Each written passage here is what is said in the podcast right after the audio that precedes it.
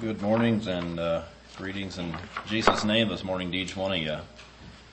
It is good to be back here in your midst this morning. Like Kurt said, I think it was, yeah, me and my wife had figured out a little bit, like six years since we'd last been here. I think it was close to, uh, I believe, two years that we had come up here to worship with you. So it's good to be back. A lot of familiar faces and a lot of faces that have changed the youth group here has definitely changed. There are some that were sitting back with their parents when I was here last, but that's good. Life keeps going on.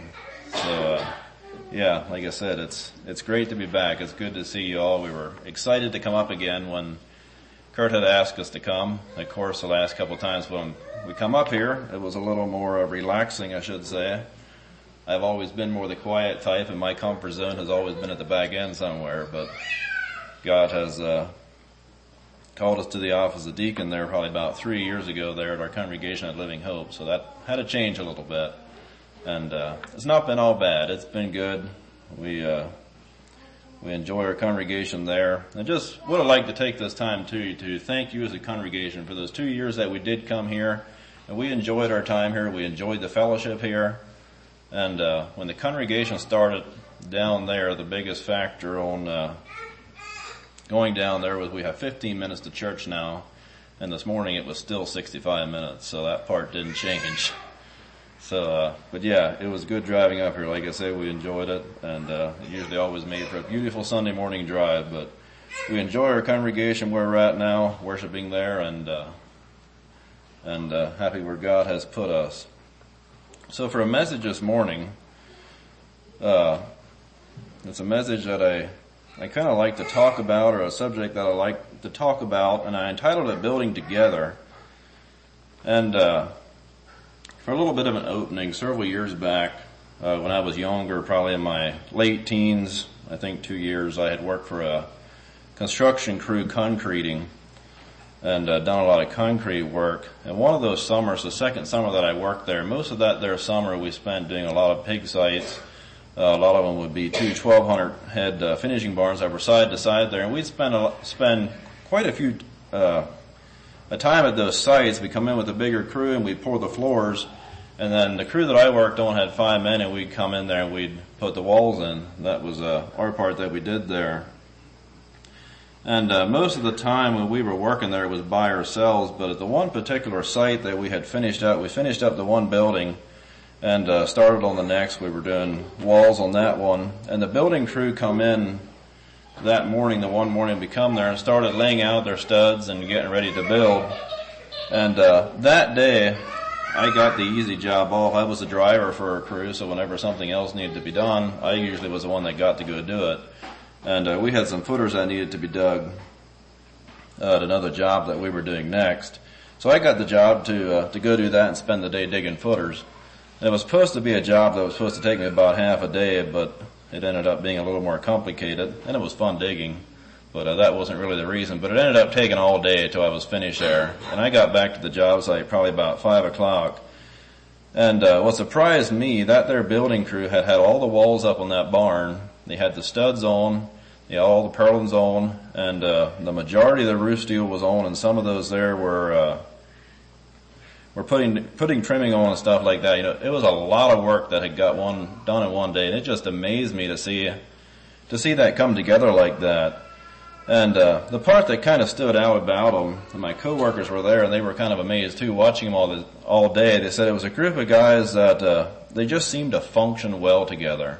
Everything that they did, it just seemed they all had their place, that they did their things uh, there wasn't a lot of racing around and carrying on, but just kind of a steady moving together and all that working together. It just, it worked together well. They, they did a good job together and it was, it was quite appealing for the, for my crew to watch that day as that, that thing come together.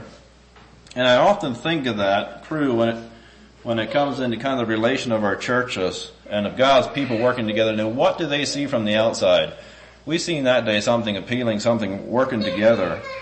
And, uh, you know, that crew had a mission to build and each one of them played their part. And it's that way, uh, in our churches also today. And that's kind of what the, we're going to be looking at this morning, kind of the theme. Uh, if you have your Bibles, you can turn to 1 Corinthians 12. I'm going to read that even though I'm not going to spend a lot of time, uh, time there. In a couple places through scripture, it references to uh, the church as a body, as a body of Christ, with Christ ahead, or also with a building. Uh, Romans 12 and 1 Corinthians, or, yeah, Romans 12 and 1 Corinthians 12 both refer it to a body, and then I'll look at Ephesians a little bit later that kind of refers it to a building. So uh, 1 Corinthians 12, and uh, like I said, I'm not going to spend much time here. I'm going to read through the entire chapter. Now concerning spiritual gifts, brethren, I would not have you ignorant. Ye know that ye were Gentiles, carried away unto these dumb idols, even as you were led. Wherefore I give unto you, give, give you to understand that no man speaking by the Spirit of God calleth Jesus accursed, and that no man can say that Jesus is the Lord, but by the Holy Ghost. Now there are diversities of gifts, but the same Spirit. And there are differences of ministration, but the same Lord. And there are diversities of operations, but it is the same God which worketh in all but the manifestation of the Spirit is given to every man to profit withal. For to one is given by the Spirit the word of wisdom, to another the word of knowledge by the same Spirit, to another faith by the same Spirit, to another the gifts of healing by the same Spirit, to another the working of miracles, to another prophecy, and to another discerning of spirits, to another divers kinds of tongues, and to another the interpretation of tongues. But all these worketh that one and self same Spirit, providing to every man severally as he will. For as the body is one and hath many members, and all the members of that one body, being many, are one body, so also is Christ. For by one Spirit are we all baptized into one body, whether we be Jews or Gentiles, whether we be bond or free, and have been all made to drink into one Spirit. For the body is not one member, but many. If the foot shall say, Because I am not the hand, I am not of the body, is it therefore not of the body? And if the ear shall say, Because I am not the eye, I am not of the body, is it therefore not of the body? If the whole body were an eye, where were the hearing? If the whole were sm- hearing, where were the smelling? But now hath God set the members, every one of them in the body, as it hath pleased him. And if they were all one member, where were the body? But, but now are they many members, yet but one body. Then the eye cannot say unto the hand, I have no need of thee, nor again the head to the feet, I have no need of thee. Nay, much more those members of the body which seem to be more feeble are necessary. And those members of the body which we think to be less honorable, upon these we bestow more abundant honor, and more uncomely parts have more abundant, comeliness. For our comely parts have no need, but God hath tempered the body together, having given more abundant honor to the part which lacked, that there should be no schism in the body, but that the members should have the same care one for another. And whether one member suffer, all the members suffer with it. Or one member be honored, all the members rejoice with it. Now ye are the body of Christ, and members in particular. And God has set some in the church, first apostles, secondarily prophets, thirdly teachers, after that miracles, then gifts of healing, helps, governments, diversities of tongues. Are all apostles? Are all prophets? Are all teachers? Are all workers of miracles? Have all the gifts of healing? Do all speak with tongues? Do all interpret? But covet earnestly the best gifts, and yet show unto you the more excellent way. And just several things that I want to point out in this chapter uh, as kind of a uh, springboard here. But uh, in verse four, uh, it kind of gives it says that there diversity is a gift, but of the same Spirit. And we heard this morning with uh, Ellis's devotion, one God, the same Spirit that gives these here gifts. And uh, it's just a different different gifts that work together in a congregation. I enjoy seeing that uh, work out in a congregation, uh, even there at home. You know, we got some that are excellent teachers. They have a, they do a good way of bringing things out that are easy to understand, and uh, some then we have some of the more quiet encouragers, and those are the type. Uh, that it seems to me you don't often hear much out of them, but yet it just seems they know when that encouragement is needed, whether it's through a phone call or a text message or just a note or whatever that may be. And of course, then we have servers and quite a few others. And uh, then in verses 14 to 23, it kind of gives that idea. It says all the members, all the members there are needed. Now, if you are here as a born again believer, you have been given a gift somewhere or the other to aid the congregation. You know, not just for ourselves, but to aid that congregation to build up the body of Christ. And uh, verse 20, 25 and 26 there, it says there should there should be no schism in the body, and that word schism there would turn to uh, or a translator could mean division. Says that we are have the, not to be any division in the body, to have the same care for each other rather than having a preference over one another. And then in the next one it says, when we all suffer, uh, when one suffers, we all suffer, and when one rejoices, we all rejoice. It's a body, it's an effort uh, of working together. Then flipping back just a few pages uh, to Ephesians.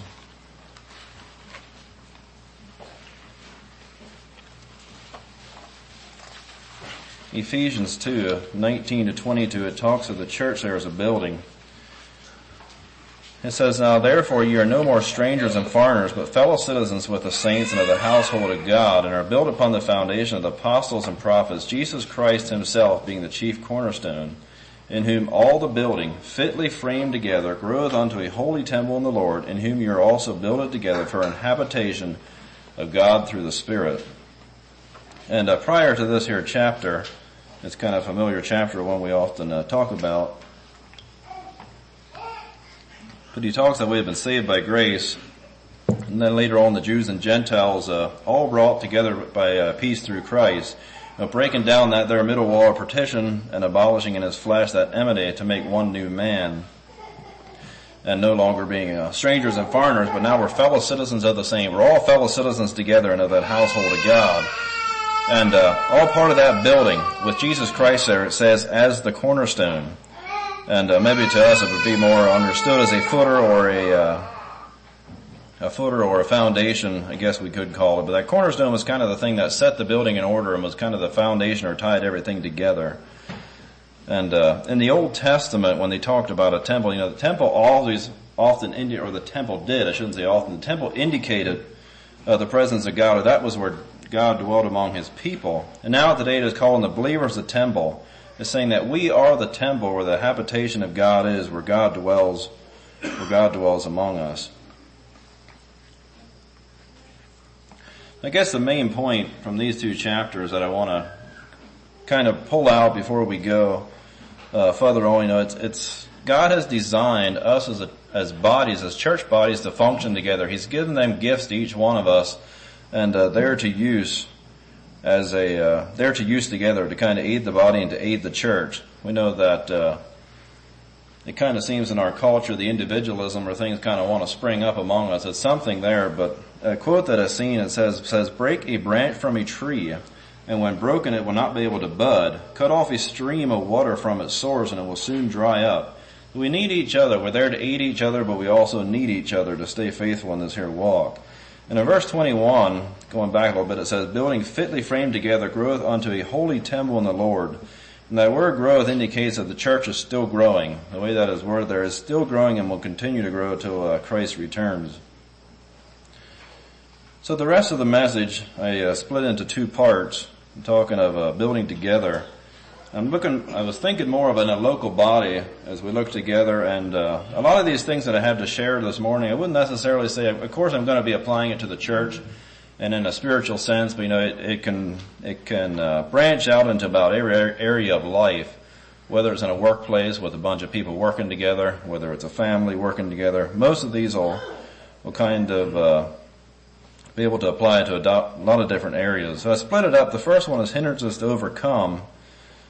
And the next one is going to be the helps, which I'm going to spend more time. Helps, uh, maybe kind of characteristics or attitudes of each one. So hindrances to overcome. The first one I have, uh, I have quite a few of them, so it's gonna, not gonna be talking a lot about each one. Uh, I felt a little scattered when I did this. I like to bring it down to less points than what I did, but we'll uh, hopefully get something out of it. So the first one is self-righteousness, talking of a hindrance to overcome. And uh, I think it's one that we can see clearly, or most of us know, you know, looking through uh, Jesus' ministry and the times that he had that he spent uh, talking with the Pharisees and many of them there, uh, he called them out quite a few in this time. The Pharisees were one that he just could not get through to. They had everything figured out and weren't going to take anything off of them. And Luke 11, uh, 52, he told them, he gave them kind of a uh, stern rebuke them. He said, you enter not in yourselves, and them that were entering you hindered. So not only not entering themselves, but they actually hindered. They hindered the work of a Jesus there, of God. And Luke 18, I'm just going to turn to that. You can turn as a familiar prayer uh, that we look at quite a bit of the uh, Pharisee and the So Luke 18, verses 9 to 10. And it says, And he spoke this parable unto certain which trusted in themselves that they were righteous and despised others. Two men went into the temple to pray, the one a Pharisee and the other a publican. The Pharisee stood and prayed thus with himself, God, I thank thee that I am not as other men are, extortioners, unjust, idolaters, or even as this publican. I fast twice in a week. I gave tithes to all that I possess. And the publican standing afar off would not lift up as much as his eyes unto heaven, but smote upon his breast, saying, God be merciful unto me a sinner. I tell you, this man went down to his house justified rather than the other. For every one that exalteth himself shall be abased, and he that humbles himself shall be exalted. And notice there in verse 9, it says that, uh, and he spoke this parable unto certain which trusted in themselves. This here man of the Pharisees, they trusted in themselves, and then, and then afterwards it says that they despised others. And it seemed to be kind of, if you think back over how the Pharisees were, they kind of wrinkled up their nose at a lot of different people that they didn't think uh, that they didn't think so highly of, or people that they thought are sinners. They really had kind of an attitude over them. It says they actually despised the others. You know, that Pharisee there, as I look through that prayer and uh, just look at his words, it almost seemed like he thought he had no need of God, or even Jesus, the cleansing blood. No, he needed that as bad as the uh, publican here, but his attitude kind of betrayed that he really don't need that. And uh, we know God's uh, what He feels about that attitude. The next thing I notice about this man, he was the only person that he was concerned about. Himself and his image, how people look. Now he did nothing but talk about himself, lift himself up, and uh, push that their publican down. And the other thing that I uh, see through the Pharisees, just reading through some of the different encounters that they had with Jesus, and I kind of mentioned it earlier, you know, they couldn't be told anything. They were righteous in their own eyes. They had all their own ideas, and this was the way it was and it just could not be told. And uh, like I said, they did, really didn't need Jesus. They really didn't want to hear what he had to say, and they tried to hinder that work the the whole way through. The first hindrance to avoid self self righteousness, and the next one that I have is uh, hypocrisy. And uh, really, it seems like the two kind of go hand in hand, and I don't know if you can hardly separate them. They're kind of a different thing in a way, but yet with the Pharisees here and Jesus dealing with them, it kind of went hand in hand. And in Matthew 23, uh, Jesus kind of gave a severe rebuke of them as you read down over that chapter. I'm not going to turn to it, but as you read down over just the rebuke that he had uh, for those for those men, the beginning of that chapter, there he told the people, the people he was talking to there, he said, "You can observe and do, or uh, you guys not observe and do, observe what they tell you and do it, but don't follow their works." So do what they're telling you, but don't follow their works. Because a lot of times they knew exactly, they knew how to talk it, but yet they uh, they didn't do it. And to me, as I uh, look at that and just think about that, even in our congregation, you know, that can be, I think, a big confusion to a young believer, a new believer, to be taught somebody they're told by that, told something by an older one, but yet when they look at their lives and see it not portraying it, it's kind of like, what what does that actually mean? Are we missing something here, or, or how does that actually look at? So a lot is a lot more is taught by uh, watching than actually uh, reading, and I uh, or we learn more by watching than being told. And I think for myself, as I thought about that too, oftentimes when I'd like to do something I want to learn how to do something uh, that I'm doing new that I've never done before, there's often instructions that come with it, but I'm not a uh, very detailed person that likes to sit down and read them, so I'll quicker pull out a phone and try and find a video I'd sooner watch it and it seems to make more of a connection with me if I can actually watch it and see it being done by somebody else than just reading, reading about it. The next one I have is indifference or uh, lukewarmness, or maybe an attitude of not really caring. And uh, this is what brought the rebuke there to that church in Revelations chapter three. You know, Jesus uh, gave them that that rebuke there of being uh, lukewarm.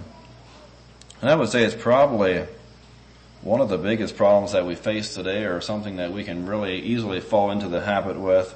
If you read about that church there, it was a wealthy church and uh, probably self-sufficient, a lot like our churches are today. We're pretty self-sufficient. We have a lot. We, we can, uh, we can make it on our own, I guess you should say materially or physically. We can make it on our own. And, uh, it just seems that those two make us spiritual lazy. And just for a little illustration, you know, if you think back to the, uh, the construction crew there where I started with, you know, that crew that we watched, they were intentional with about what they were doing. They, they had an intent to build. They went forth and they were intent and everybody, the whole crew kind of seemed to put their heart into it. They worked together. And if you take one or two of those guys in a crew or anything like that, or I mean, this can expand to anything, whether it's a crew or even a game that there's teams been playing. If you have one or two or three that just don't seem to really have their heart into it and uh, don't really care, it just kind of affects the whole team. It affects the whole work of the building. It affects the whole work of the game or whatever it is. And, uh, it just kind of gets kind of frustrating when you have somebody that, that you're, that you're working with. I sometimes wonder if that's how God feels about us when He sees us going about this spiritual life, just kind of haphazard and not really caring. Is that kind of how He feels with us? It's kind of frustrating to Him. It's not. It's not really helping. Helping out. I know there's more that could be mentioned there, but I'm gonna kind of I'm gonna switch over and look at more of the helps and kind of focus a little bit more on uh, on that part. So helps helps for the building. And the first one I have is uh, unity, or unity in the faith, striving towards a common goal. And uh, earlier in 1 Corinthians 12 there we looked and uh, seen how all the members of the same body with Christ as the head, Christ as the head there. And, uh, and also at different times it talks about having the mind of Christ. So I feel our worship and testimony should come from the entire body as a one mind, as one united thing. In Romans 15, 5 and 6 it says, Now the God of patience and consolation grant you to be like-minded one toward another according to Jesus Christ, that you with one mind, one mouth, glorify God, even the Father of our Lord Jesus Christ. And in Ephesians uh, 4.13, after it mentions the different gifts of teaching, and this is one of the reasons that it gives for that, for the different gifts there in the church, it says, till we all come in the unity of the faith and the knowledge of the Son of God unto a perfect man, unto the measure of stature of the fullness of Christ. And then Paul there in uh, Philippians 2, uh, verse 2, he told the church of Philippi, fulfill you my joy that ye being like-minded, having the same love, being a one accord and a one mind. It's a unified gathering going together in one direction. Again, you could go back to the builders all having that one thing in mind, going together. And uh, there's definitely power in unity when we see that working together. And I believe uh, that it seems to why our enemy often likes to stir up that strife among the believers. Uh, there's power in unity. In the end of uh, Acts 2, I like reading through that there. The end of the chapter is where the early church started. And it makes mention there how they continued daily with one accord in the temple and breaking bread from house to house and did eat their meat with gladness and singleness of heart. And then in the next verse there it says, And the Lord added to that church daily such as should be saved.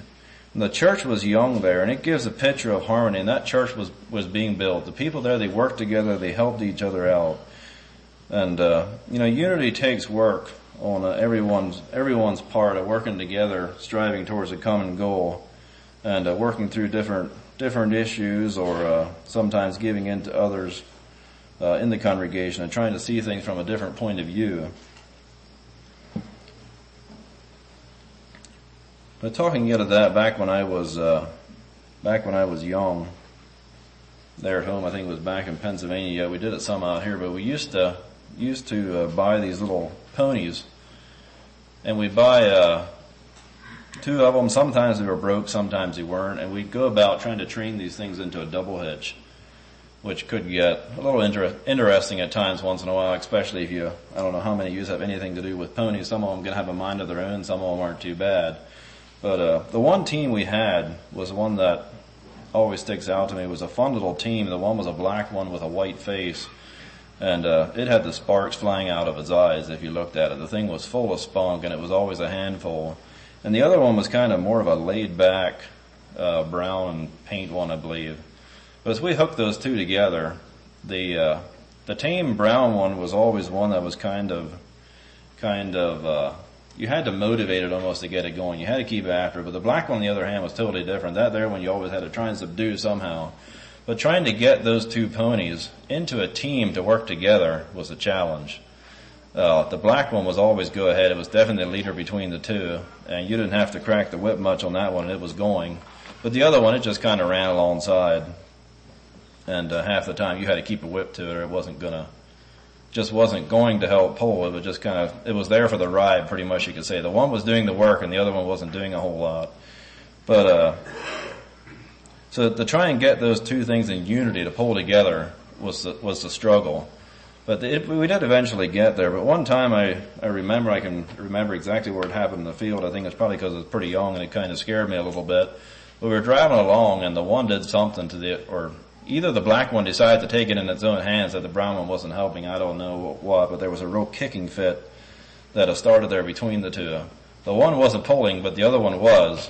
But the point is to them too, if they were both pulling together and had their mind focused on pulling together, there wasn't so much time for the squabbling and kicking. But yet when that one backed off and the other one kind of backed off, there started to be kind of a bickering between them. So I think it just makes a good picture, maybe an illustration of pulling together unity, pulling towards a, a common cause together.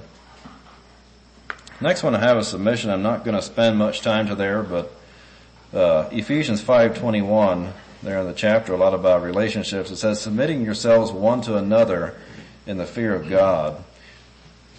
No, in almost anything to work in any type of relationship, there needs to be submission of uh, some sort. And we need to first, our ultimate submission comes to God, and then also uh, submitting to each other in the body as long as it doesn't go against the scripture and uh, pretty much everywhere else in the area alike. You know, whether it's submitting to authority when we leave here, we submit to authority when we drive down the road, and uh, you know, church here or children to parents, whatever it be, whatever it is. You know, there is submission that needs to happen for people to get along and uh, for people to work together.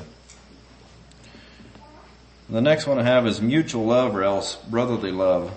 And uh, in John 3:14, uh, it would indicate there that the true test of the Christian is actually the test of brotherly love. It says, We know that we have passed from death unto life because we love the brethren. He that loveth not his brother abideth in death. And then going on there into uh, 1 Corinthians 13, right after 1 Corinthians 12, it's the love chapter that we call it. And it gives some marks of love. And uh, just going to read kind of through through some of them. I have them here in my notes. It says, Charity suffereth long, or you could say it's patience, it's patience. Uh, we need patience with each other. We're human, and we all have our uh, our different uh, things that we deal with. It says, "Love is kind. Charity envieth not. Charity vaunteth not itself. Is not puffed up." You know, envy and pride have destroyed a lot of different relationships. And uh, one that often comes to mind, or one I think of, you know, Saul and David back when uh, they're in the Old Testament. You know, Saul had a big problem with envy and pride there, and often wonders how that would have worked differently if Saul could have uh, could have worked with that and actually used David there as one of his commanders in the army. How could have that worked differently there? But uh, envy and pride were definitely a big problem with Saul that caused a lot of his problems there. Verse 5 it says, Do not behave itself unseemingly or rudely, seeketh not her own, or is always concerned about having, or always concerned about having its own ways, is not easily provoked, don't get angry easy, thinketh no evil, rejoiceth not in iniquity, but rejoiceth in truth, beareth all things, believeth all things, hopeth all things, and endureth all things. As you kind of look at some of those things, you know, we can see the importance of love among, it seems like it's kind of a binding thing among a group that covers a lot of different faults and stuff among, among others if we can keep that there in the forefront. Now, true love when I look at it, I often thought of, you think of love as a feeling, but it involves action, uh, sometimes helping out. Uh, I was reading a book last night on the early church. Uh, I come across this here uh, story of, of uh, a good illustration of brotherly love, how they practiced it back in the early church. And we can see it some in the, there in Acts 2 that I talked about. But a, uh, a man there, a pagan man that had become a Christian, he was converted, and uh, his employment was one that that uh, he was an actor, I guess. And a lot of his plays that he did were had a lot of immoral scenes in them and uh, idolatry, and uh, that was his job. So after he became converted, he realized, you know, this isn't going to work anymore. This goes against Scripture. So uh, he thought, you know, since I don't have any other job skills, that was a job to have. He considered he's going to start establishing an acting school to teach drama to these non-Christian actors. But uh, before he did that, he went and gave his idea to the leaders of the church there for their council to see what they think. And uh, they told him that, you know, if, if acting, what he was doing was an immoral profession and didn't fit the Christian lifestyle, then what he's going to do to train it uh, is going to be just the same. There's not really no difference. But either way, they said they're going to ask the opinion from other church leaders, and uh, the others agreed with them. But the answer that come back to me was one that struck them. They told him, the other group told them, he said that, uh, no, since this man has no other job and this was his profession, he don't know their skills yet. It's your job that uh, to support him until he can find something else. And they said, if you are unable, unable to financially do that, send him over to our congregation. We'll support him. So it was just that, the thought that struck me, you know, the commitment that they had to what they were standing for, and they were willing to help out a man that they didn't, that they didn't even know. I think it was true brotherly love there in action. The next one is steadfastness. You know, when I think of uh, steadfastness, I think of someone who sets out to do something. He's committed to the cause. He's not going to quit uh, puts his hands to the plow, he's not looking back. And just flipping that to the other side, you know, someone who, do, I would say, who doesn't necessarily always turn back, but, uh, maybe not consistent. You could say not consistent to their calls. At one time they're all excited about something, uh, but after a time it just seems like they lose interest until the next time something gets them going and then we're off on that. And I found this comment or quote that says, it says, the church needs special occasions of revival and uplift but they are only stimulants. The quality it needs more is the quality that makes its members not weary in well doing. And I agree wholeheartedly with that. You know, a steadfast moving forward, a steady moving forward, uh, keeping on going. And Moses, when I think of the life of Moses, to me that's a great example of steadfast. When you look how Moses, uh, what his life was there, with leading the, the children of Israel out of Egypt, you know, he faced a lot of different challenges, a lot of different discouragements. It took him a little time to get go- going. God had to call him. And, uh, but once he got going, you know, it seemed like it was just kind of a steady forward for Moses. And he dealt with the people there with their complaining and, uh, the rebelling, turning to idol worship. And he was discouraged at times. Moses had faults, but on a, on a, uh, more general level or overall level, it just seemed that he kept steadily plugging forward. The next one is uh, personal influence. And, uh, you know, we're all people that make up the body or a church here, but yet each one of us uh, has an influence over and we give off a uh, personal influence. And whether that's through the week as we go about our work, uh, shopping, work, or whatever it is. You know, and often that result of that influence doesn't only affect us. Now sometimes we think that influence just affects us, but it it affects the church or it affects the body that you're from, whether from the outside or from in.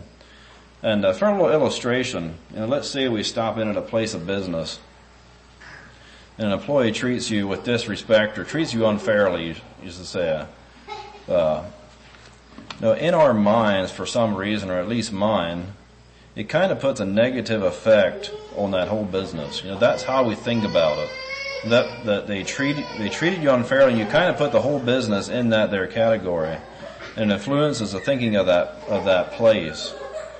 And so he, we actually leave behind, we personally leave an influence for the place of business or the thing we worked in. I think it works the same as church. You know, people watch. People watch the Christian, they watch the lifestyle during the week to see what it's like. And the influence we are giving off not only affects ourselves as we go through life, but it affects the body of Christ and uh, its ability to work. And uh, in the way we respond to even trials or hardships, I think especially bring that out. And you read through the read through the martyr's mirror, the per- persecution there, the early Christians.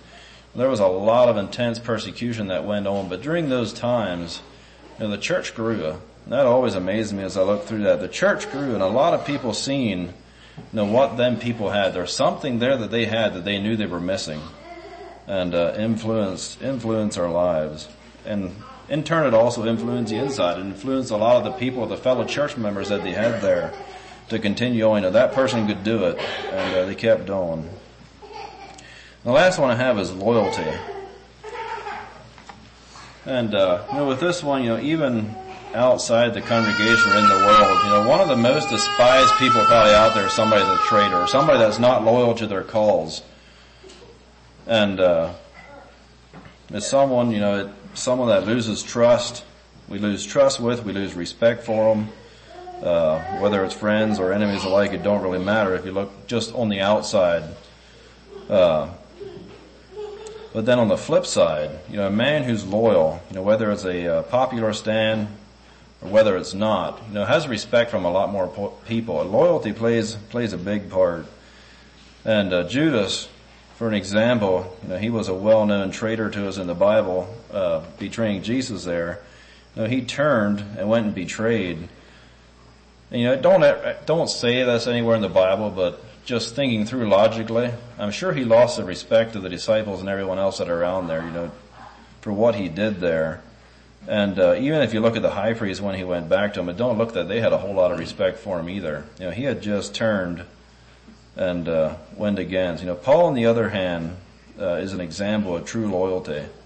You know, through the various trials, he remained loyal and faithful to that cause of Christ. Now, he was loyal to the work of the church. He was loyal to what God had called him to and to continue on. I hope that's our desire as a, a church that we're loyal to our uh, to our congregations, the work of the church, the work of uh, the work of God. And just in, in conclusion, you know, I hope as I studied this, you know, a lot of these here kind of stuck out of different areas that we can work on, that I can work on, and uh, hopefully it was encouraged to you to be a builder, builder in the church, not a hindrance, but to build the congregation, especially here for your congregation in Prairie. Like I said, we enjoyed our time here, and uh, it's good to be back here and visit again.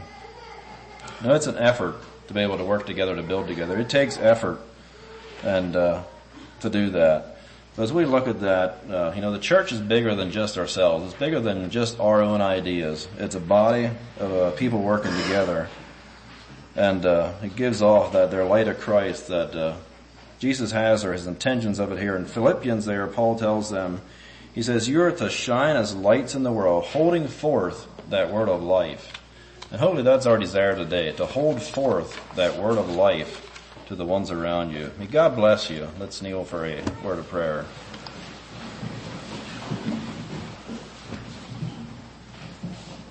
Heavenly Father, we come before you thankful this morning for your presence in our midst. Thank you for each one that is committed to your cause to uh, to come together worship. Lord, we thank you for being the God that you are, for the word that you have that we can that we can uh, dig through to apply to our lives the different stories as we study this morning, the stories of faith, the stories of trust and obedience to you, Lord. We thank you for your faithfulness to mankind, your care for us, and Lord also, especially in return that as we as body, bodies of Christ, that our testimonies would be a testimony for you, that our lights would shine to reflect you and who you are. Lord, just pray for the congregation here at Prairie. May you may unite them in their calls as uh, promoting you to the world around them. We ask this in Jesus' name. Amen.